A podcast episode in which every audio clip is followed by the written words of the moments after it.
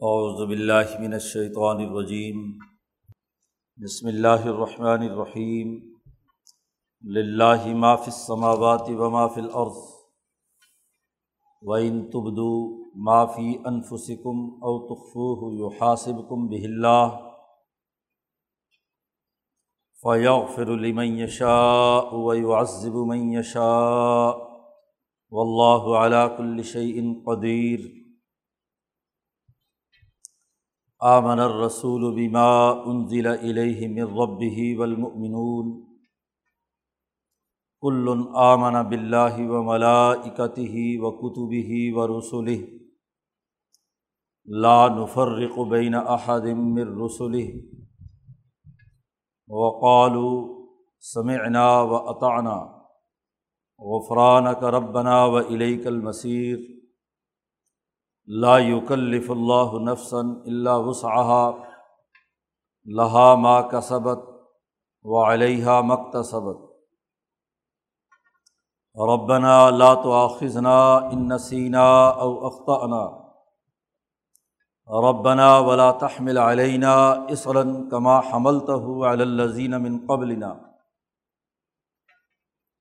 ربنا ولا تحملنا ما لا طاقة لنا به. واف عنا وغفر لنا ورحمنا انت مولانا فنصرنا علی القوم الکافرین صدق اللہ العظیم.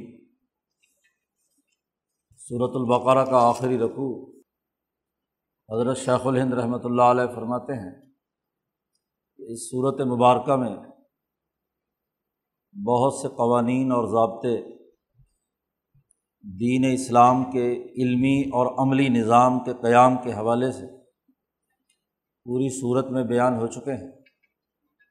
اب اس صورت کا اختتام فرد کی تعمیر شخصیت سے لے کر خاندانی اور گھریلو نظام، قومی اور ملکی نظام بین الاقوامی اور ممالک کے درمیان تعلقات کے ضوابط و قواعد اور اس کے بنیادی اصول و قوانین اس صورت مبارکہ میں بیان کیے گئے ہیں۔ اسی لیے اس کو پورے قرآن حکیم میں ثنام القرآن کہا گیا ہے۔ قرآن حکیم کی یہ کوہان سب سے اونچا اور بلند مقام اس صورت مبارکہ کا ہے۔ عمر فاروق رضی اللہ تعالیٰ عنہ نے اس کو آٹھ سال میں پڑھا اور سمجھا۔ امام انقلاب مولانا عبید اللہ سندھی فرماتے ہیں کہ یہ صورت خلافت قبرا کا بین الاقوامی نظام قائم کرنے کی صلاحیت اور استعداد پیدا کرتی ہے۔ جیسا کہ ہم نے پیچھے دیکھا کہ اس صورت مبارکہ میں مسخ شدہ مذہبیت جو یہودیت اور بنی اسرائیل کی شکل میں تھی، اس کے منفی رویوں، ان کے باطل افکار اور فاسد اعمال قرآن حکیم نے واضح کیے اور ان کی علمی اور عملی طور پر خرابیوں کی نشاندہی کی اور بتلایا کہ اس دور میں یہودیت یا عیسائیت کے اساس پر کوئی بین الاقوامی نظام قائم نہیں ہو سکتا۔ اس وقت ضرورت ہے۔ حضرت ابراہیم علیہ السلام کے بنیادی اثاثی اصولوں پر واپس لوٹنے کی۔ اس لیے پہلے پارے کے آخر میں ابراہیم علیہ السلام کی امامت انسانیت واضح کی گئی۔ ابراہیم علیہ السلام انسانیت کے امام اور امام کی تعریف کرتے ہوئے امام شاہ ولی اللہ دہلوی حجرت اللہ میں لکھتے ہیں کہ امام وہ ہے جو انسانی زندگی کے بنیادی قواعد و ضوابط متعین کرتا ہے اور اس کے اساس پر عملی نظام بناتا ہے۔ اسے امام کہا جاتا ہے۔ نبوت کی سات پہلو شاہ صاحب نے بیان کیے ہیں۔ ان میں ایک امام بھی ہے۔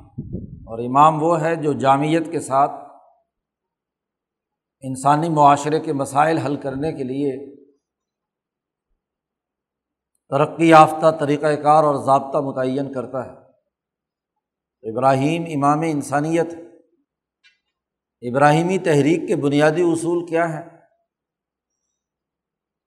وہ اگلے ڈیڑھ پارے میں قرآن حکیم نے بیان کیے ہیں۔ تلاوت کتاب حکیم، تعلیم کتاب، تزکیہ اور حکمت۔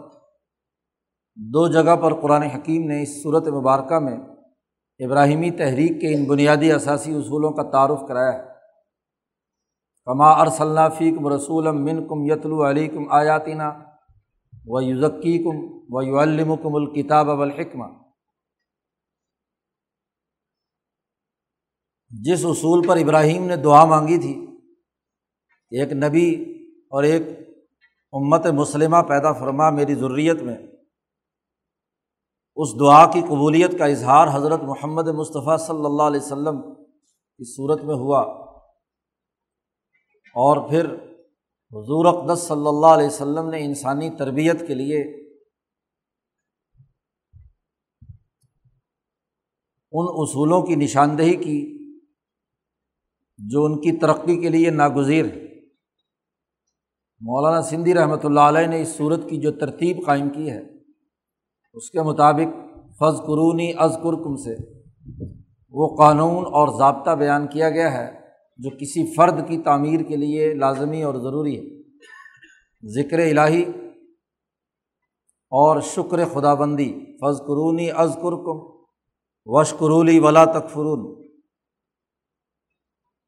اور اسی طریقے سے دو مزید ضابطے واضح کیے گئے تھے کہ اس تعین و بصبری و صلاح ذکر اور شکر پر استقامت اور نماز کے ذریعے سے اس پورے تعلیمی اور تربیتی نظام کو اپنے اندر جذب کرنا،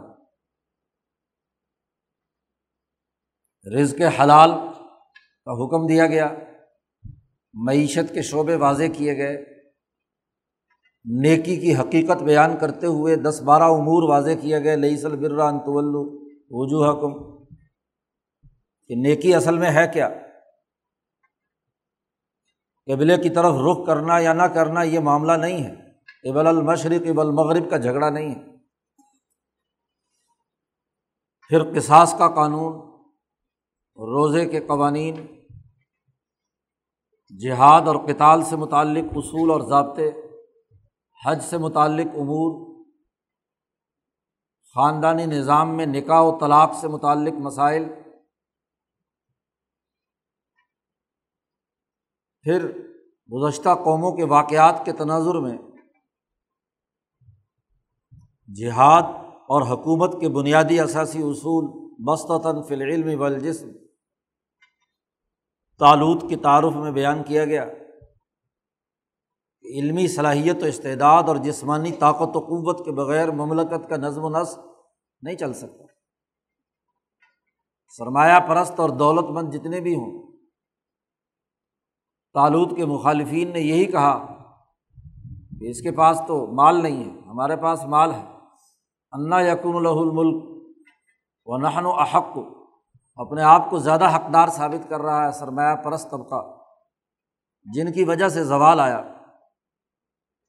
قرآن حکیم نے اس کی وضاحت کی۔ اور بتلایا کہ تالود جب لشکر لے کر نکلے تو اسی ہزار میں سے صرف تین سو تیرہ باقی بچ گئے۔ ورنہ سب کے سب پانی پی کر راستے میں ہی کیا ہے، رہ گئے۔ تو یہ حکومت اور مملکت کے نظم کو چلانے کے اصول واضح کیے گئے۔ پھر بین الاقوامی معاملات اور قوانین اور ضابطوں میں سب سے پہلے اللہ کی حکمرانی جو پوری کائنات پر ہے، آیت الکرسی کی صورت میں بیان کی۔ پھر پہلا اصول اور ضابطہ اقوام عالم میں کام کرنے کا ابراہیمی تحریک کا یہ باعث کیا کہ لا اکراہ فدین دین میں، عقیدوں میں کوئی جبر نہیں ہوگا، اس کی تو دعوت ہوگی۔ اسے جو قبول کرنا چاہے، خوش دلی سے اور اپنے ضمیر کی آزادی سے اسے قبول کرے۔ لیکن یہ بات طے شدہ ہے۔ کہ ظلم اور تاوت کا نظام قابل قبول نہیں ہے۔ دوسرا اصول واضح کیا میں یکفر بتاوت و یؤمن بلّہ فقدستم کا بالعروت البسقہ تاوت کا خاتمہ ضروری ہے۔ ابراہیم علیہ السلام کے حوالے سے دو تین واقعات بیان کیے گئے، جس میں نمرود کی حکمرانی کو چیلنج کیا ہے۔ تاوت کے مقابلے کی حکمت عملی واضح کی گئی۔ کفر اور تاوت کے مقابلے کے لیے لازمی اور ضروری ہے کہ اقتصادی طاقت اور قوت اجتماعی بنیادوں پر تشکیل پذیر ہو۔ اس کے لیے انفاق مال کا قانون ضابطہ دو تین رقوؤں میں بیان کیا گیا۔ مثل الدین یونفقون انفاق مال۔ اور اس کے لیے بھی یہ لازمی قرار دیا گیا۔ اجتماعی بھلائی کا کوئی بھی کام کیا جائے یا کسی قوم کو کسی تاوت سے آزادی دلائی جائے، تو پھر من اور اضاء احسان جتلانا یا اذیت اور تکلیف میں مبتلا کر کے اس سے بےگار لینا یا اپنا غلام سمجھنا، یہ درست عمل نہیں ہے۔ یہ تمام قوموں کی آزادی اور حریت فق و رقبہ کے لیے مال خرچ کرنا یا انسانی بھلائی کے لیے مال خرچ کرنا، یہ صرف ابتغاء امرزات اللہ ہونا چاہیے۔ اللہ کی رضا کے لیے ہو، انسانی بھلائی کے لیے ہو۔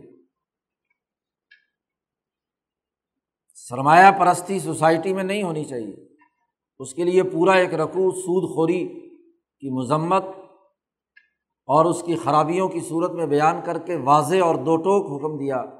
یا یو الزین آمن اتق اللہ وزر ماں بقیہ من الربا۔ سود خوری کی مذمت کی گئی۔ بین الاقوامی تعلقات میں مالی لین دین کے لیے تحریری دستاویز کو لازمی اور ضروری قرار دیتے ہوئے گزشتہ رقوع میں ہر ادھار معاملے کو لکھنے کا حکم دیا گیا۔ مدت مقرر کی جائے، معاملات تحریر میں لائے جائیں۔ کاتبین کو ہدایت دی گئی کہ وہ عدل و انصاف کے ساتھ لکھیں اور لکھنے سے انکار نہ کریں۔ گواہوں سے کہا گیا کہ وہ بھی گواہی سے انکار نہ کریں۔ تو دستاویزی معیشت ڈاکومنٹیشن جو تمام اقوام عالم کی مالیاتی نظم و نسق قائم کرنے کے لیے لازمی اور ضروری ہے۔ اس کی نشاندہی کی گئی۔ تو اتنے اہم ترین امور اس صورت میں بیان کیے گئے ہیں۔ اب ان اصولوں پر جو سب سے پہلی جماعت نبی اکرم صلی اللہ علیہ وسلم کی صحبت سے تیار ہوئی، وہ صحابہ اکرام کی صورت کے اختتام پر اب اس جماعت کی تربیت اور ان کے محاسبے کا ایک نظام بیان کرتے ہوئے اس آیت مبارکہ میں دو ٹوک اور واضح احکامات دیے گئے۔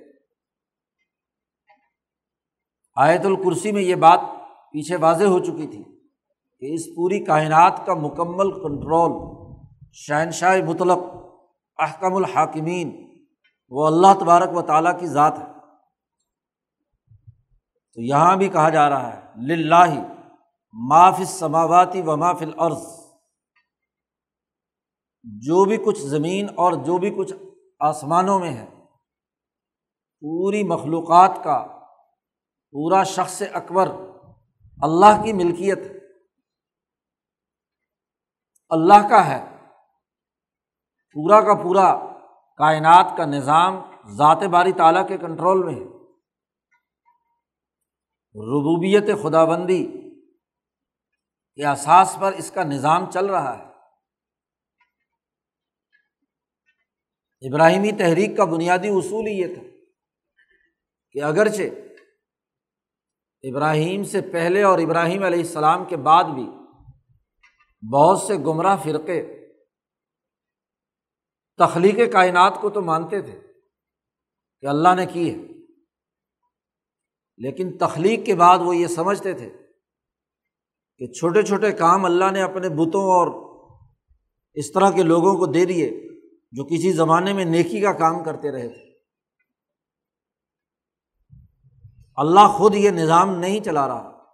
فلاسفہ نے کہا کہ وہ عقل عاشر نظام چلا رہی ہے۔ کسی نے کہا لات و منات چلا رہے ہیں۔ کسی کے یہاں تسلیس کا کوئی اور تصور موجود رہا ہے۔ ابراہیمی تحریک میں بنیادی اصول بتلایا گیا۔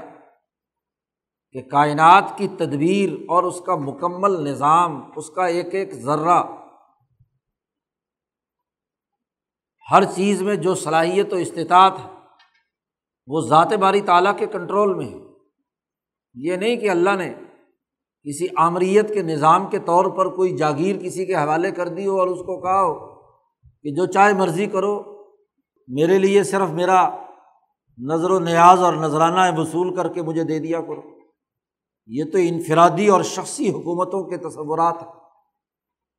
تاحود اور فرعون و نمرود کے تصورات ہیں۔ اس کے مطابق ریاستیں ہیں۔ بات یہ ہے کہ اللہ کا جو نمائندہ دنیا میں ہو، خواہ نبی ہو یا نبی کی تربیت یافتہ حوارین اور صحابہ کی جماعت وہ تمام اللہ کے نائب ہیں خلفہ ہیں۔ ان تمام کو ذات باری تعلیٰ کے سسٹم، اس کی ملکیت، اس کی طاقت اور قدرت کے سامنے جھکنا ہے۔ کوئی من مانی اپنی طرف سے نہیں کر سکتا۔ اس لیے فرمایا لاہ مافِ سماوات و مافل عرض جو کچھ آسمانوں اور زمینوں میں ہے، ہر چیز اسی کی ملکیت ہے۔ وہ ان تبدو معافی انفسکم او تخفو یو حاصب کم بھی اللہ۔ صحابہ کی جماعت سے کہا جا رہا ہے۔ نبی کرم صلی اللہ علیہ وسلم اور آپ کی وساطت سے پوری جماعت کو کہ جو کچھ تمہارے دلوں میں ہے تم اسے ظاہر کرو یا اسے چھپاؤ۔ اللہ تعالیٰ تمہارا محاسبہ کرے گا، حساب کتاب ہوگا۔ منصب نبوت اللہ کے احکامات کے نفاذ کے لیے ہے، نہ کہ مستقل بذات حیثیت میں کردار ادا کرنے کے لیے۔ اور نبی کی جو تربیت یافتہ جماعت ہے، اس جماعت کی ذمہ داری بھی یہ ہے کہ ان کے دلوں میں پرورش پانے والے تمام تر تصورات و تخیلات کا بھی حساب و کتاب ہوگا۔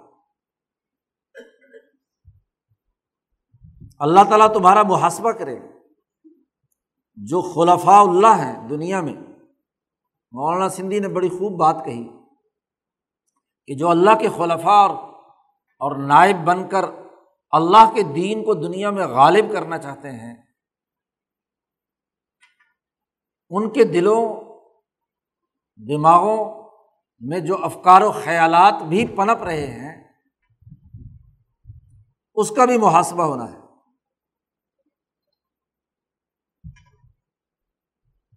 نمونے کی جماعت تیار ہونی ہے، جو رہتی دنیا تک انسانیت کے لیے نمونہ ہو اسوا ہو۔ تو اس جماعت کا بنیادی کام یہ ہے کہ اس کے خیالات بھی کنٹرول ہونے چاہیے۔ صوفیہ کا طریقۂ تربیت بھی دراصل اسی احساس پر ہوتا ہے کہ خیالات، خطرات شیطانی، انہیں کنٹرول کرنا۔ اور خطرات حقانی پر اپنے دل و دماغ کو یکسو بنانا۔ خیالات و خطرات ہی ہیں جن کے مجموعے سے ارادے اور عزائم جنم لیتے ہیں۔ اور وہی ارادے اور عزائم ہیں جو اعمال پر انسان کو اکساتے ہیں۔ امام شاہ ولی اللہ نے بڑی تفصیل کے ساتھ حجت اللہ میں اعمال کی پیدائش اور تخلیق کا بنیادی پروسیس بیان کیا ہے۔ انسان کے دماغ میں پہلے ایک خیال آتا ہے۔ پھر خیالات کی یلغار ہوتی ہے۔ خیالات کے مجموعے سے ارادے وجود میں آتے ہیں۔ اور مفسرین نے اس کی بھی مزید تفصیلات قرآن حکیم کی مختلف آیات کے تناظر میں بیان کی ہیں۔ عربوں نے خیالات کے ہر مرحلے کے لیے الگ الگ نام تجویز کیے ہیں۔ وسوسا خیال، ہمس اور پھر عزم، ارادہ، یہ تمام ایک تسلسل ہے۔ تو خیالات بنیادی کردار ادا کرتے ہیں، ارادے کے وجود میں آنے اور اعمال کے صادر ہونے تک۔ تو جو نمونے کی جماعت تیار کی جا رہی ہے، اس کے سامنے ایک مکمل ضابطہ واضح کر دیا گیا کہ ان تبدو معافی انفسکم او تخفو تمہارے دل میں جو چیز ابھی مخفی ہے یا تم نے ظاہر کر دی، یہ احکامات الہیہ ہیں۔ اس پر تمہارا ارادہ کیا ہے؟ کیا عزم ہے؟ اس کا تم سے محاسبہ کرے گا۔ فیوق فر المی شاہ ابئی وزب ابئی شاہ پھر جسے چاہے بخشے اور جسے چاہے عذاب دے۔ حسنات الابراری سیاحت المقربین۔ نیک لوگوں کی نیکیاں، وہ مقرب لوگوں کے گناہ ہوتے ہیں۔ اس قانون کے تحت جو اعلیٰ نمونے کی جماعت تیار ہو رہی ہے، اس کے لیے لازمی اور ضروری ہے کہ وہ اللہ کے سامنے اپنے آپ کو سرنڈر کر دے۔ اب اللہ کی مرضی ہے احکم الحاکمین کے ان کے ساتھ کیا معاملہ کرتا ہے وہ اس کیفیت کا اظہار کرے کہ میں نے اپنا جو بھی کچھ، اپنا وجود ہے، اپنے اعمال ہیں، اپنے افکار و خیالات ہیں اللہ تیرے سپرد کر دیا۔ سپردم بتو مایا خیشرا۔ اپنے آپ کو اس کے حوالے کر دینا۔ و اللہ علا کل ان قدیر۔ اور اللہ ہر چیز پر قادر ہے۔ اللہ کی طاقت اور قدرت، اس کی گرفت کائنات کے ہر ہر ذرے پر، اسے بھی اس آیت میں واضح کر دیا گیا۔ احکامات پر عمل درآمد کے سلسلے میں یہودیوں اور عیسائیوں نے بہت سے ہیلے بہانے کیے تھے، جس کی تفصیل بھی اس صورت میں پیچھے بیان کی گئی۔ حق و باطل میں تلویز آیات کے کچھ سے کچھ مطلب مطلب کی بات ہوئی، اسے قبول کر لیا۔ آفت امنون اباز الکتابی و تکفرون اباز کتاب اور قوانین کے ایک حصے پر جو میٹھا اور آسان سمجھا اس پہ عمل کیا۔ وہ تکفرون اباز جس میں محنت اور مشقت جد وجہد کا راستہ اختیار کرنے کا عمل تھا، اسے چھوڑ دیا۔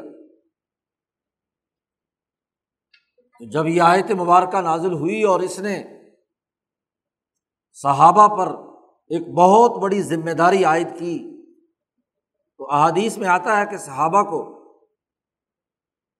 بہت فکر لاحق ہوئی، بہت بوجھ محسوس کیا کہ ہمارے دلوں کے خیالات کا بھی محاسبہ ہونا ہے۔ ظاہر کریں یا خفیہ ہو، تو وسوسہ تو آ جاتا ہے، خیال تو آ جاتا ہے۔ تو خیالات کا بھی محاسبہ کرنے کا حکم دیا گیا ہے۔ یہ تو بہت بڑی ذمہ داری ہے۔ پریشان ہو کر حضور صلی اللہ علیہ وسلم کی خدمت میں حاضر ہوئے کہ اللہ کی علم و قدرت اور اس کے محاسبے کا ہم کیسے جواب دے سکیں گے؟ بہت بڑی ذمہ داری ہم پر عائد کر دی گئی۔ نبی کرم صلی اللہ علیہ وسلم نے فرمایا، اپنے دلوں کو ٹٹولو اور اللہ کے سامنے سرنڈر ہو جاؤ۔ سمعنا و اطانا کہو کہ جو اللہ نے حکم دیا، ہم نے سن لیا اور ہم پوری پوری اس کی اطاعت کریں گے۔ یہودیوں کی طرح مت کہو کہ سمعنا و آسینا مولانا سندھی رحمۃ اللہ علیہ فرماتے ہیں کہ یہودیوں کو جب یہ احکامات دیے گئے تو انہوں نے کہا سمینا و آسینا سن تو لیا ہے، لیکن ہم پورے طور پر اسے قبول نہیں کر پائیں گے۔ تو اللہ نے انہیں خلافت عامہ سے محروم کر دیا۔ ان میں بین الاقوامی نظام چلانے کی جو نعمت تھی وہ انہیں عطا نہیں کی گئی۔ بہت محدود دائرے میں رکھا۔ اور لیکن جب صحابہ کے سامنے یہ آیت آئی، اللہ کے یہ احکامات آئے تو صحابہ کی جو اول جماعت ہے سابقور مہاجرین و انصار اول الاظم لوگ۔ انہوں نے کہا سمینا و اطانا ہم اپنے خیالات کو بھی کنٹرول کریں۔ اپنے آپ کو محاسبے کے لیے پیش کرتے ہیں۔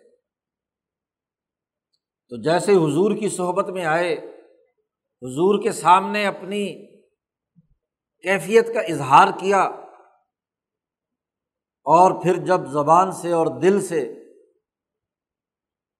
اپنے پورے فکر و عمل کی گہرائیوں سے یہ بات کہی کہ سمعنا و عطانا تو حضرت شیخ الند فرماتے ہیں کہ پورے وجود میں ایک اطمینان اور سکون کی کیفیت صحابہ کے قلوب پر نازل ہوئی، جس کی وضاحت اگلی آیت میں بیان کی جا رہی ہے۔ دراصل صحابہ کی اس کیفیت کا اظہار ہے اگلی آیت میں، کہ انہوں نے اس بات کو جو اللہ کی طرف سے اتنے سخت احکامات کی صورت میں آئی، اس کے سامنے اپنے آپ کو سرنڈر کر کے مکمل طور پر ایمان کامل کی شکل میں قبول کر لیا۔ اسی کو قرآن نے کہا ہے کہ کتب فی قلوب المان کہ اللہ نے ان کے دلوں پر ایمان لکھ دیا۔ جب دلوں پر ایمان لکھا گیا، تو اب خیال بھی غلط نہیں آئے گا اس لیے صحابہ کو محفوظ قرار دیا گیا۔ جو الاظم السابقون ہے ان کی حالت بہت اعلیٰ درجے کی ہے۔ کوئی صدیقیت کے مرتبے پر فائز ہے، کوئی فاروقیت کے مرتبے پر فائز ہے۔ تو اپنے اپنے صلاحیت اور استعداد کے مطابق صحابہ کا ایمان، نمونے کا ایمان۔ اس لیے شروع صورت میں کہا گیا تھا کہ آمین کما آمن اناس ایسے ایمان لاؤ جیسے یہ صحابہ کی جماعت ایمان لائی۔ شروع صورت میں کہا گیا تھا کہ یہ کتاب متقین کے لیے ہدایت ہے۔ ادل المتقین اور متقین کے وہاں اوساف بیان کیے گئے تھے۔ اب سورت کا اختتام بھی ہو رہا اس لیے یہاں انہیں متقین کی جو ایمانی کیفیت ہے، اس کو یہاں پر واضح کیا جا رہا ہے کہ ان کے ایمان کا کمال کتنا اونچا درجے کا کتنی اعلیٰ درجے کی ان کے اندر صلاحیت اور استعداد پائی جاتی ہے۔ جب بھی انسان کے سامنے ایک چیلنج آتا ہے تو تبھی گھبراہٹ ہوتی ہے۔ جیسے موسا علیہ السلام کو بھی ہوئی اور موسا سے کہا، اللہ نے، یا موسا لا تخف۔ جیسے نبی اکرم صلی اللہ علیہ وسلم پر پہلی وہی آئی، تو آپ صلی اللہ علیہ وسلم کو خوف لاحق ہوا اور حضرت خدیجہ سے جا کر کہا کہ خشی تو اعلیٰ نفسی، مجھے اپنی جان کا ڈر ہے، خوف اتنا بوجھ مجھ پر آ گیا۔ یہ تبھی معاملہ ہے۔ ایسے ہی صحابہ کے سامنے جب یہ آیت آئی کہ ان تبدو معافی انفسکم او تخو یو حاصب کم بہ تو تبھی تقاضے کے تحت انہیں بہت بوجھ محسوس ہوا۔ لیکن جب حضور کی صحبت میں آئے اور حضور نے ان سے کہا کہ سمینا و اطانا کہو، اور انہوں نے خوش دلی کے ساتھ پورے وجود کی تمام تر قوتوں، قوائے عقلیہ، طبعیہ، قوائے ارادیہ اور عملیہ، تمام تر قوتوں کو مجتمع کر کے اس بات کا اقرار کیا کہ سمعنا و اطانا تو ان کا ایمان کمال کے اعلیٰ ترین مرتبے پر فائز ہوا۔ اور جماعت اور رسول اللہ صلی اللہ علیہ وسلم کے ایمان کی کمال کی اس حالت کو قرآن حکیم اگلی آیت میں بیان کرتا آمن الرسول بیما ان ضلع علیہ مر ربی ہی ولمنون رسول بھی اپنی دل کی تمام گہرائیوں سے اس پر ایمان لائے جو ان کے رب نے ان پر نازل کیا تھا۔ رب کا جملہ اسی لیے بولا کہ رب وہ ہے جو نقص سے نکال کر کمال تک پہنچانے والا ہے۔ تربیت کرتا ہے، ربوبیت کے تقاضے سے۔ تو یہ احکامات الہیہ کا جب بوجھ رسول صلی اللہ علیہ وسلم اور صحابہ پر ڈالا گیا تربیت کے مقاصد سے، تو ان تمام نے، رسول نے بھی اور مومنون نے بھی جو کچھ ان پر حکم نازل کیا گیا، احکامات دیے گئے اس پر کامل طریقے سے وہ ایمان لے آئے۔ مسق شدہ یہودیت کی طرح یہ بات نہیں کہی۔ سمینا واسینا جیسے بدر کے موقع پر بھی۔ صحابہ نے کہا کہ ہم یہ نہیں کہیں گے کہ انتا ورب کا فقات الا ہونا قائد تم اور تمہارا رب جاؤ اور جا کر لڑو اور ہم تو یہاں بیٹھے ہیں۔ آپ کا جہاں پسینہ بہے گا، وہاں ہمارا خون بہے گا۔ جیسے اس جملے نے پورے وجود کی کیفیت بدل دی، ایسے ہی اس موقع پر صحابہ نے اپنے آپ کو سرنڈر کر دیا۔ سمینا و اطانہ کہا تو ایمان کے اعلیٰ کمال تک پہنچ گئے۔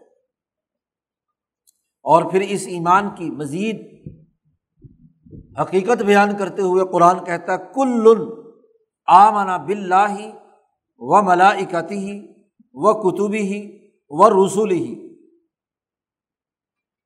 یہ للہ معاف سماوات و مافل عرض کی تشریح ہے۔ اللہ ذات بحق اور پھر اس کے بعد پوری کائنات، اس کائنات کا نظام چلانے والے جو اللہ کے مقرر کردہ فرشتے، ملک کی جمع ہے ملائکہ۔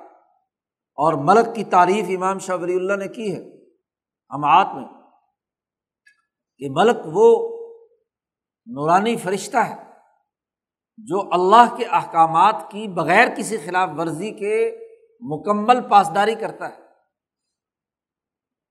نظم و نسق اور ڈسپلن چلانے میں اگر انتظامیہ اپنی خواہشات کی اثیر بن جائے تو وہ نظم و نسق کبھی بھی درست نہیں چلتی انتظامیہ کو اپنے ذاتی خواہشات اور قوتوں سے بالا تر ہو کر بالائی نظم کی ہدایات کے مطابق کام کرنا ہوتا ہے۔ اور اگر وہاں اپنی پسند نا پسند داخل ہو جائے تو نظم و نسق میں خرابی پیدا ہوتی ہے۔ فرشتہ وہ اللہ کی طرف سے مقرر کردہ نورانی وجود ہے جو اللہ کے احکامات کو بغیر کسی نافرمانی کے پوری سوسائٹی پر، کائنات پر لاگو کرتا ہے۔ لا یاسون اللہ ما امر ویف علون ما یو مرون تو اس پوری کائنات کا تکوینی یا تشریحی نظام چلانے والے عرشی یا فرشی، فرشتے مالائے اعلیٰ یا مالائے صافل اس کے مکمل سسٹم پر ایمان لائے کل تمام لوگ۔ رسول بھی اور مومنین کی جماعت بھی اللہ کے اس کائنات میں نظام جو قائم شدہ ہے، جو اللہ کی ملکیت اور اللہ کی ربوبیت اور قدرت کے تقاضے سے ہے، تو اس کے علم و قدرت کو چلانے کے لیے اللہ نے جو فرشتوں کا نظام بنایا، اس پر بھی ایمان لائے۔ پھر ہر دور میں انسانی معاشرے کی تشکیل کے لیے جو مالا اعلیٰ میں کتابیں متعین ہوئیں، کائنات کی تمام تر قوتوں کے اجماع میں اللہ نے جو حکم لکھوایا کتاب کی صورت میں، خواہ وہ تورات ہو، زبور ہو، انجیل ہو یا آج اس دور میں قرآن حکیم ہو، تو تمام کتبی اپنے اپنے دور میں ہر ہر کتاب حق رہی ہے۔ تو ان کتابوں پر بھی ایمان لائے۔ اصل طورات اصل انجیل، اصل زبور کی حقانیت پر یہ ایمان رکھتے ہیں۔ کل آمن بلّہ و ملائی ہی و کتبی ان کتابوں پر عمل درآمد، اس آئین، دستور، قانون جو ہر زمانے میں اللہ نے جبریل کے ذریعے سے دنیا میں امبیا اور رسول پر بھیجا، تو ان تمام رسولوں پر بھی ایمان لائے۔ جتنے بھی رسول آئے ہیں، ان کا تسلسل ہر رسول اپنے دور کے اندر حق اور اس کی تعلیم کے غلبے کے لیے کردار ادا کرتا رہا اس لیے یہ جو آخری جماعت وجود میں آ رہی ہے صحابہ کی، اور یہ جو آخری نبی ہے کل اور رسول بھی اور المومنون بھی، تمام کے تمام ان رسولوں پر بھی ایمان لائے۔ تو گویا کہ کائنات میں اللہ کے سسٹم کی جو حرارکی ہے، اس کا تعین کر کے کہا کہ اس کے اوپر یہ تمام ایمان لانے والے ہیں۔ کائنات میں جو تدبیر کا مدبر السماوات والارض یا یدبر الامر من السماء الى الارض، اللہ نے کہا، شاہ ولی اللہ صاحب نے کمالات اربا بیان کیے۔ ابدا خلق کے بعد تیسری بنیادی چیز تدبیر ہے۔ اور اس تدبیر میں جو تجلیات کا نظام کار فرما ہے، کتابوں، رسولوں اور فرشتوں کی صورت میں۔ تو ان تمام پر ایمان لائے، اس پورے سسٹم کو تسلیم کیا۔ اس کی مزید وضاحت کرتے ہوئے کہا لان فرق بین احد مر رسولی ہم رسولوں میں سے کسی ایک میں دوسرے پر کسی قسم کی کوئی تفریق نہیں کرتے۔ ان کے ذاتی مراتب اور فض اللہ باز ولا باز تو ہے، لیکن رسولوں کی اجتماعیت کو ہم تسلیم کرتے ہیں، اس میں کوئی تفریق نہیں کرتے۔ شرک اور کفر، مولانا سندھی نے خوب نقطہ نکالا۔ شرک اور کفر تب پیدا ہوتا ہے کہ جب کسی ایک شخصیت کا ایسا اسیر ہو جائے کہ باقیوں کا انکار کر دے۔ اس کی محبت میں اتنا اونچا چلا جائے کہ اللہ کے شریک بنا دے۔ لیکن جب انسانوں کی ایک بہت بڑی جماعت کی اجتماعیت کو اجتماعی طور پر تسلیم کرتا ہے، تو پھر غلوف الدین پیدا نہیں ہوتا۔ شرک تک نوبت نہیں پہنچتی۔ ابراہیم علیہ السلام سے لے کر محمد مصطفیٰ صلی اللہ علیہ وسلم تک ابراہیمی تحریک کے تمام انبیاء کو ماننا، دراصل پورے اجتماعیت کو تسلیم کرنا ہے۔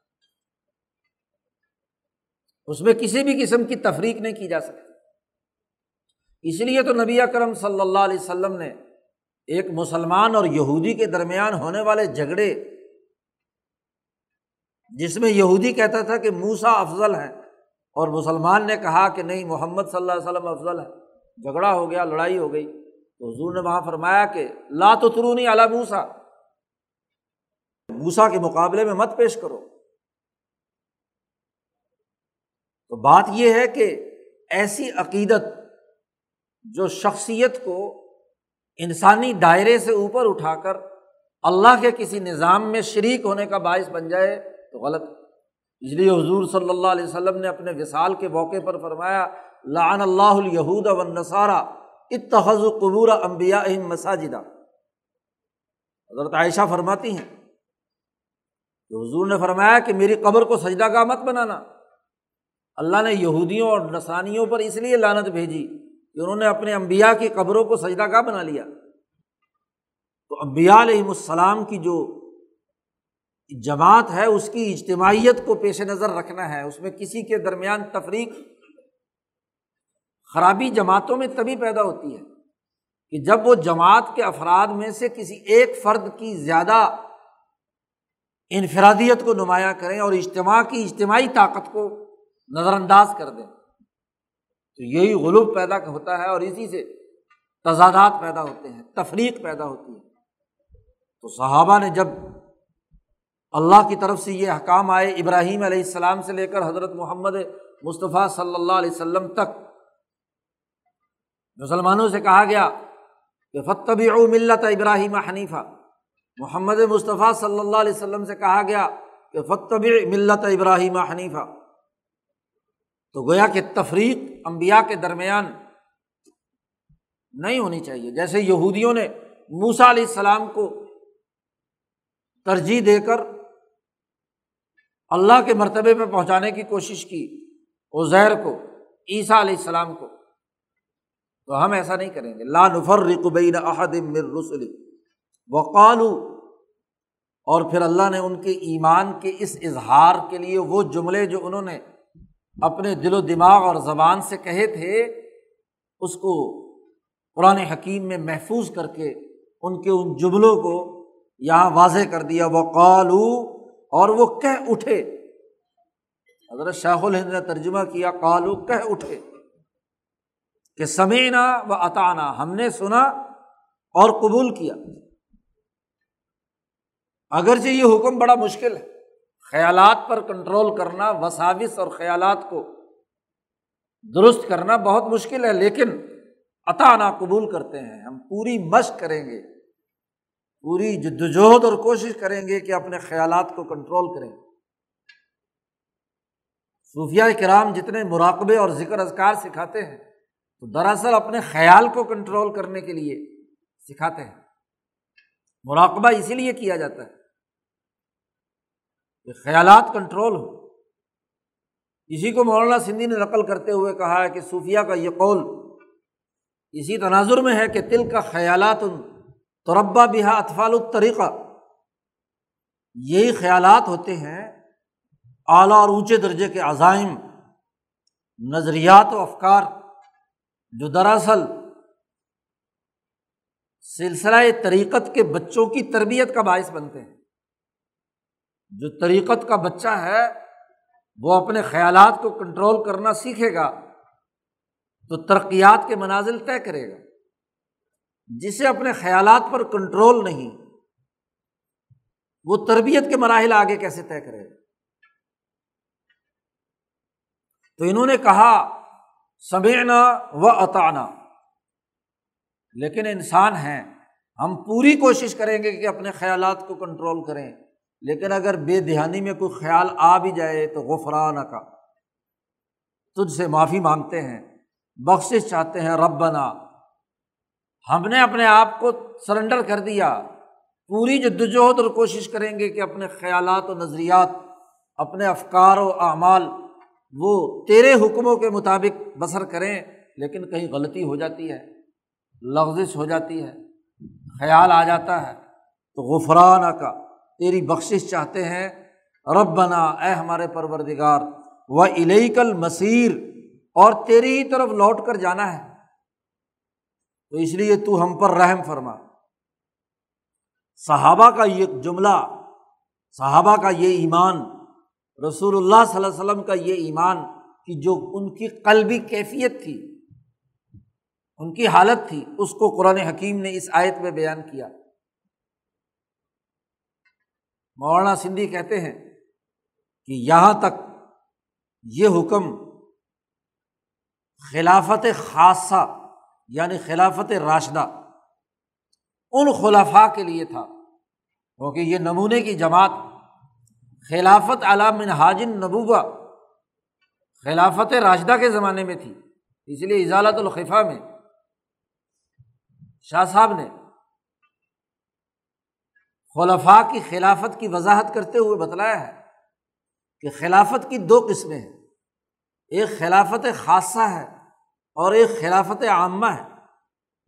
خلافت خاصہ تو حضور کی براہ راست تربیت یافتہ جماعت یعنی خلافت راشدہ تک۔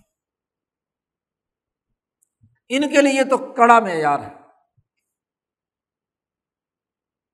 اور اس کڑے معیار کے مطابق انہیں اپنے خیالات اور اپنی تمام چیزیں کنٹرول کرنی ہے اس کے مطابق زندگی بسر کرنی ہے۔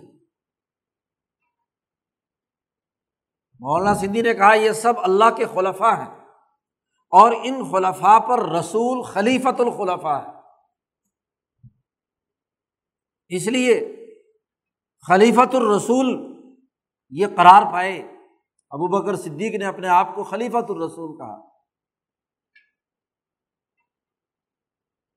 رسول اللہ اللہ کے خلیفہ اور رسول کے خلیفہ صحابہ ابو بکر صدیق۔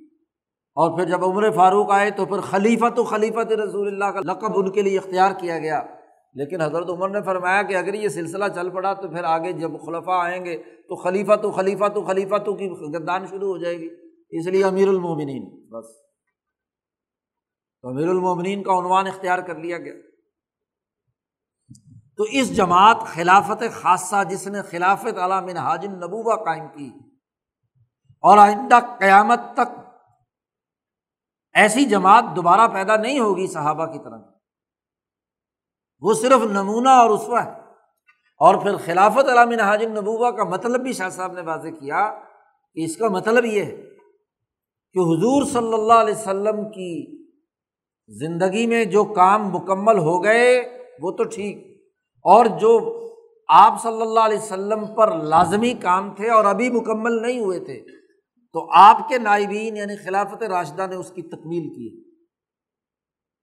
اب حضور سے کہا گیا تھا لیو ذرا الدینی کلی کہ آپ کو بھیجا ہے پورے دین کو دنیا میں غالب کرنے کے لیے۔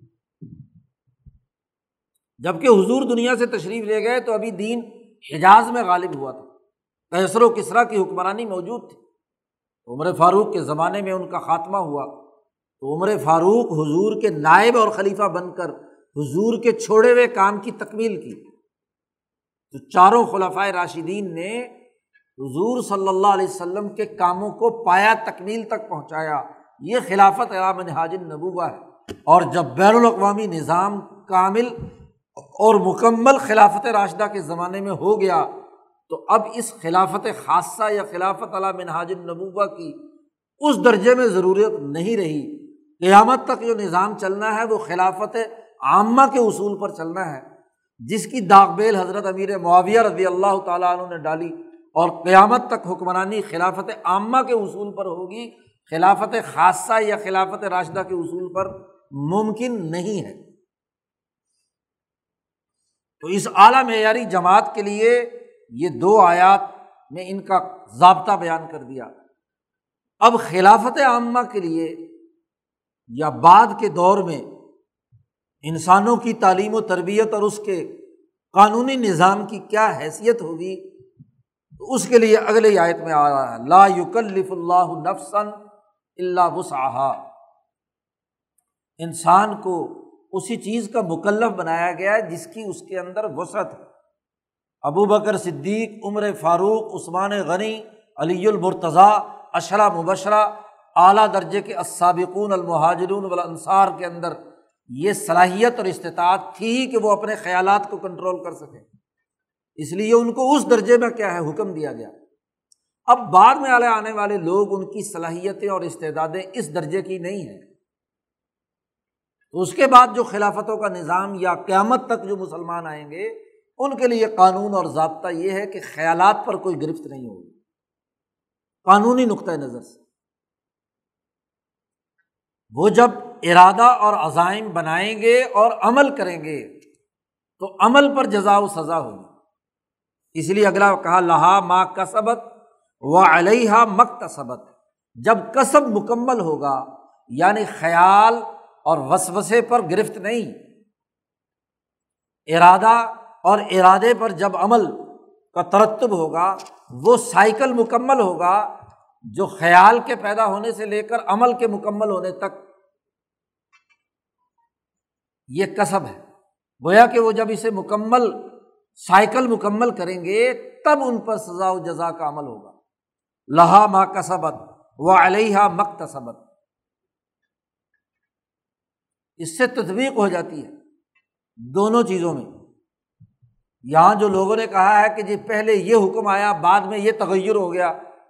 پہلے تو کہا، معافی انفوسی کم جو کچھ تمہارے اندر ہے، ظاہر کرو یا خفیہ رکھو، اس پر گرفت ہوگی۔ نسخ کی جو بات کہی ہے، وہ بھی درست نہیں ہوتی، کیونکہ پہلا حکم ایک ایسی جماعت کو تھا جو اعلیٰ اور نمونے کی تھی۔ اور دوسرا حکم عام انسانیت کو ہے، باقی مسلمانوں کو ہے کہ لاہا ماں کا سبق و علیہ مکتسبت ان کے لیے وہ ہے کہ جب ان کا کسب مکمل ہوگا، ارادے اور عزائم بنیں گے، عزم کے بعد عمل کرے گا، تو پھر فرشتے نامہ اعمال میں کیا ہے؟ اس کی جزا و سزا کے بارے میں لکھیں گے، تحریر کریں گے، اس کے مطابق ان کا نامہ اعمال تیار ہوگا۔ لیکن وہ جماعت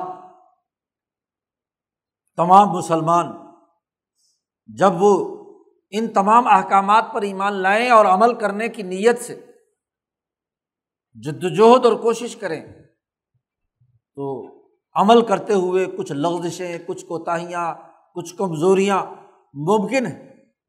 تو اس جماعت کی اللہ سے یہ دعا ہے کہ ربنا لا تو آخذنا ان نہ سینا بھول کر کام ہو گیا، جان بوجھ کر نہیں کی۔ عزم اور ارادہ تو یہی ہے کہ سمینا و اطانا لیکن نسان غالب ہو گیا۔ ان نسینا بھول گئے، او اختانہ یا کام کرنے میں غلطی ہو گئی۔ بات کسی اور تناظر میں سمجھ لی اور اس کے مطابق کوئی کام کر لیا۔ تو انسان ہے، بندہ بشر ہے، غلطی ہو جاتی ہے، بھول چوک ہو جاتی ہے۔ تو اگر ہم سے بھول ہو جائے یا خطا ہو جائے تو اے ہمارے پروردگار ہمارا مواخذہ مت کر۔ یہ دعاب ربنا ولا تحمل علینا اس رن کما حمل تہ الزین من قبلنا۔ اے ہمارے پروردگار، ہم پر بوجھ نہ ڈالنا۔ بھاری بوجھ مت ڈالنا۔ جیسا کہ تو نے ہم سے پہلے لوگوں پر بوجھ ڈالا تھا۔ پہلے لوگ جو گزرے ہیں یہودی اور عیسائی، ان پر بوجھ ڈالا تھا۔ کیا بوجھ ہے یہ؟ مولانا سندھی نے اس کی بڑی اچھی تشریح کی ہے کہ جب کوئی قوم غلام ہو جاتی ہے، تو غلامی کے لانت سب سے بڑا بوجھ ہوتا ہے۔ قرآن حکیم نے صورت بنی اسرائیل میں کہا ہے، بنی اسرائیل کے بارے میں کہ لطف سد فل اور دمر رتعین ولتا علوم علوم کبیرہ تم دو مرتبہ زمین میں فساد مچاؤ گے سرکشی کرو گے۔ اور دونوں جگہ پر اللہ پاک نے فرمایا کہ جب بھی تم یہ کرو گے تو ہم تمہیں سزا دیں گے۔ ایک دفعہ ان پر جالوت مسلط کیا گیا۔ اس نے بیت المقدس کی اینٹ سے اینٹ بجا دی اور ان کو غلام کر کے، بلکہ جو نبی بھی موجود تھے، انہیں بھی گرفتار کر کے لے گیا۔ ان کا تابوت بھی اٹھا کر لے گیا، جس کی تفصیل پیچھے بیان کی ہے۔ ایک وہ دور ہے۔ اور دوسرا بخت و نثر کا زمانہ، کہ جب اس وقت انہوں نے فساد مچایا تو پھر یہ کافی عرصے تک غلام رہے۔ قرآن نے کہا، عباد اللہ الی باسن شدید ان فجاس و خلالت دیار ذلت اور رسوائی۔ اب غلامی کے زمانے میں وہ ان سے بےگار لیتا تھا، اپنے مطلب کے لیے استعمال کرتا تھا۔ اپنے قوانین اور ضابطے ان پر نافذ کرتا تھا۔ اب بوجھ کیا تھا؟ مولانا سندھی فرماتے ہیں کہ ایک طرف تو ابراہیمی تحریک سے وابستگی اور اپنے نبی پر ایمان کے نتیجے میں اپنی دین کی ہدایات پر عمل کرنا۔ ان پر لازمی تھا یہودیوں پر۔ اور دوسری طرف جو غالب حکومت ہے، اس کے قوانین اور اس کی ہدایت کے مطابق اس کے لیے بھی خدمات سر انجام دینا، مولانا نے مثال دی۔ اب زکوٰۃ کا فریضہ اس لیے ہے کہ دین کا حکم ہے۔ اور حکومت نے مزید ٹیکس بھی لگا دیا۔ تو ظالمانہ حکومتیں، خاص طور پر جب قوم غلام بن جائیں، تو وہ اپنے ٹیکسیشن سسٹم کے تحت اپنی غلام قوموں پر قرضے ظلم، زیادتی، مالیاتی جرمانے ان پر عائد کرتی ہے۔ تو یہ اثر ہے ڈبل ڈھائی فیصد زکوٰۃ بھی دو اور گورنمنٹ کا ٹیکس بھی دو، تو اسرن ہو گیا۔ اور اگر اپنی ہی حکومت ہو، اپنے دین کی حکومت ہو، تو دین کی تعلیمات کے مطابق جو ضابطہ اور قاعدہ زکوٰۃ دینے کا مثلاً بن گیا، تو اس سے زائد ظلم کا ٹیکس ان پر نہیں لگتا۔ ڈبل ایسے ہی مذہبی اعمال بھی کرو اور اس کے ساتھ ساتھ اس کی چاکری اور غلامی بھی کرو۔ اس رن یہ ہے بوجھ۔ اللہ زینہ من قبل پر۔ جالود کے زمانے میں بھی ہوا۔ قرآن نے پیچھے بیان کیا کہ جب اس وقت کے نبی نے کہا کہ اگر تمہارا حکمران بادشاہ بنا دیا گیا، تو کہیں ایسا تو نہیں ہوگا کہ تم جہاد سے انکار کر دو۔ انہوں نے کیا کہا تھا؟ کہ ہم کیسے نہیں لڑیں گے؟ اخرجنا من دیارینہ و ابنائنا۔ اپنے گھروں سے ہمیں نکال دیا گیا۔ ہاں جی ہماری اولادیں پکڑ لی گئیں۔ گرفتاری کی حالت میں ہیں تو پھر کیوں نہیں لڑیں گے؟ تو غلام قوم کو ڈبل کام کرنا پڑتا ہے۔ کہ وہ اپنے مذہب کی تعلیمات پر بھی عمل کرے، وہ اللہ کا حکم ہے۔ اللہ کی حکمرانی ماننے کے لیے لازمی اور ضروری ہے کہ ان احکامات پر عمل کرے۔ اور اسی کے ساتھ ساتھ جب کسی کی غلام بن گئی تو غلامی کی حالت میں اس کے بنائے ہوئے سسٹم کو بھی کیا ہے؟ قبول کرنا پڑے گا۔ کیونکہ غلام کو آکا کی خدمت کرنی ورنہ پٹائی کرے گا، مارے گا، پیٹے گا۔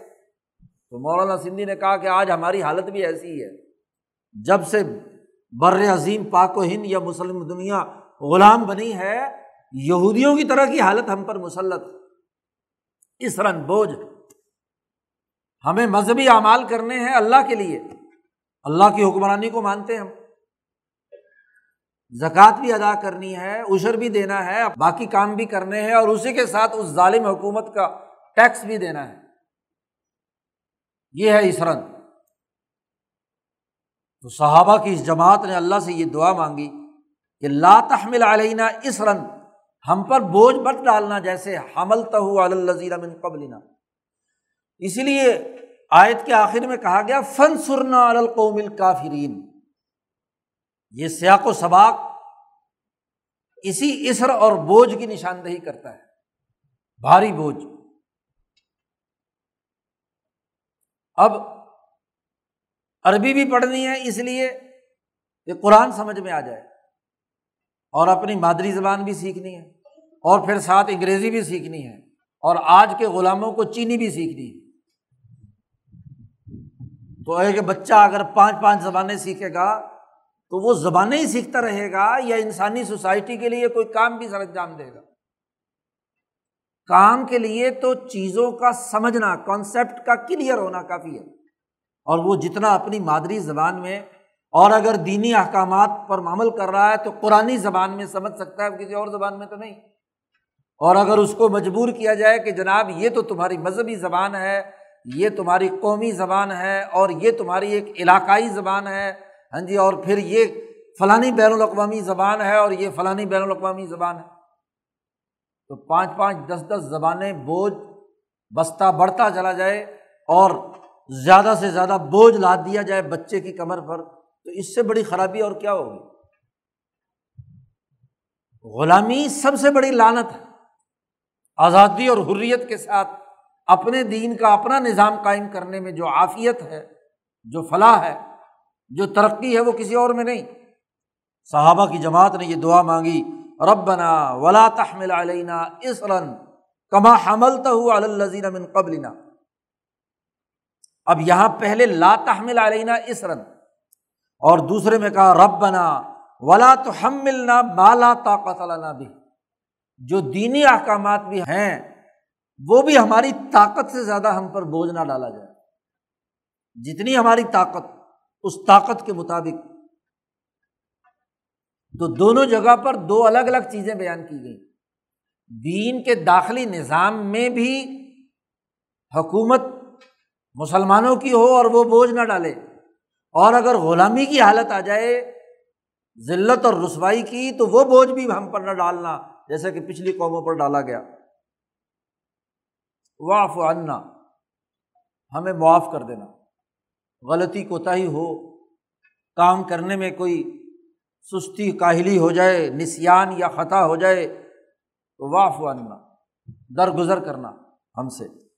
وہ پھر لنا، ہمیں بخش دینا۔ ورحمنا ہم پر رحم کھانا۔ احکم الحاکمین شاہن شاہ مطلق کے دربار میں درخواست پیش کی جا رہی ہے۔ دل کی گہرائیوں سے۔ انت مولانا، تو ہی ہمارا مولا ہے، تو ہی ہمارا رب اور ہمارا مالک ہے۔ تیرے علاوہ اور کوئی نہیں۔ فن سر نا القوبل کافرین ہمیں غلبہ عطا فرما، ہماری نصرت اور مدد فرما کافر قوم پر۔ شروع صورت میں جہاں متقین کا تذکرہ آیا تھا، اس کے فوراً بعد کافروں کا تذکرہ آیا تھا۔ جن کے دل و دماغ پر غشاوا اور غلاف ہے، جن کو بات سمجھنے کی صلاحیت اور استعداد نہیں، وہ حق کے منکر ہیں اور اپنا تاغوتی نظام قائم کیے ہوئے ہیں۔ ابو جہل اتبا شیبہ، مکے کے سردار کیسر و کسرا، دو جماعتوں کے درمیان ٹکراؤ ہے، حزب اللہ کے درمیان اور حزب الشیطان کے درمیان۔ تعود کے درمیان اور المؤمنون کے درمیان۔ تو اے اللہ، ہمیں غلبہ عطا فرما۔ غلبے کی نظریے کی دعوت دعا کے ذریعے سے۔ دعا مخل عبادہ ہے، عبادت کا مغز ہے۔ اور دعا کے ذریعے سے اپنے خیالات، اپنے عزائم، اپنے ارادے، اپنا دل کھول کر اللہ کے سامنے رکھ دیا کہ فن سر نا القومل کافرین کافر قوم پر ہمیں غلبہ عطا فرما۔ مولانا سندھی فرماتے ہیں کہ کسی بھی صورت کا اول آخر پڑھو تو صورت کا موضوع سامنے آ جاتا ہے۔ متقین سے صورت کا آغاز ہوا ہے۔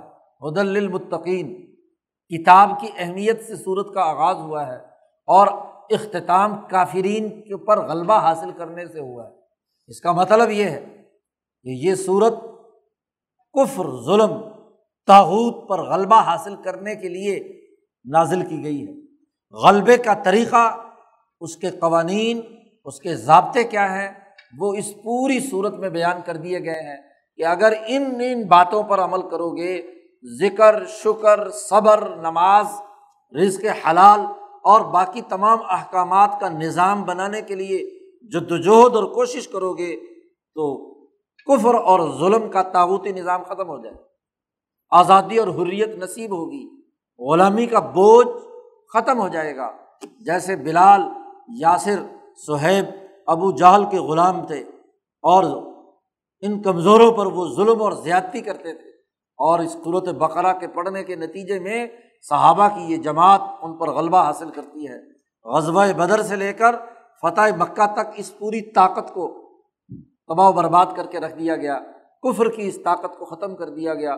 اور پھر صحابہ نے حضور کے بعد ہاں جی کیسر و کسرا کو نیست و نابود کر کے حضور نے اعلان کر دیا حالہ کا کسرا فلاں کسرا بادہ ہو وہ حالہ کا کیسر فلاں کیسر آباد ہو تو کیسریت اور کسرویت کا پورا نظام قومی اور بین الاقوامی انقلاب برپا کر دیا۔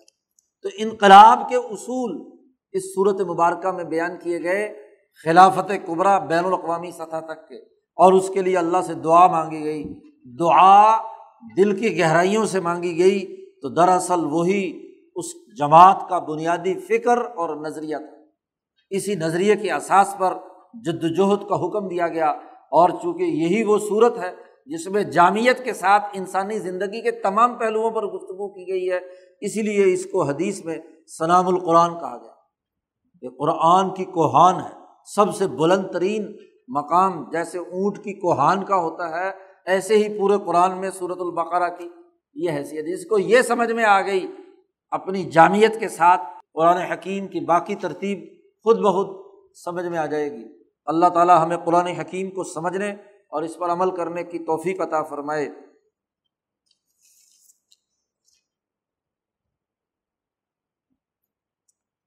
اللہ صلی اللہ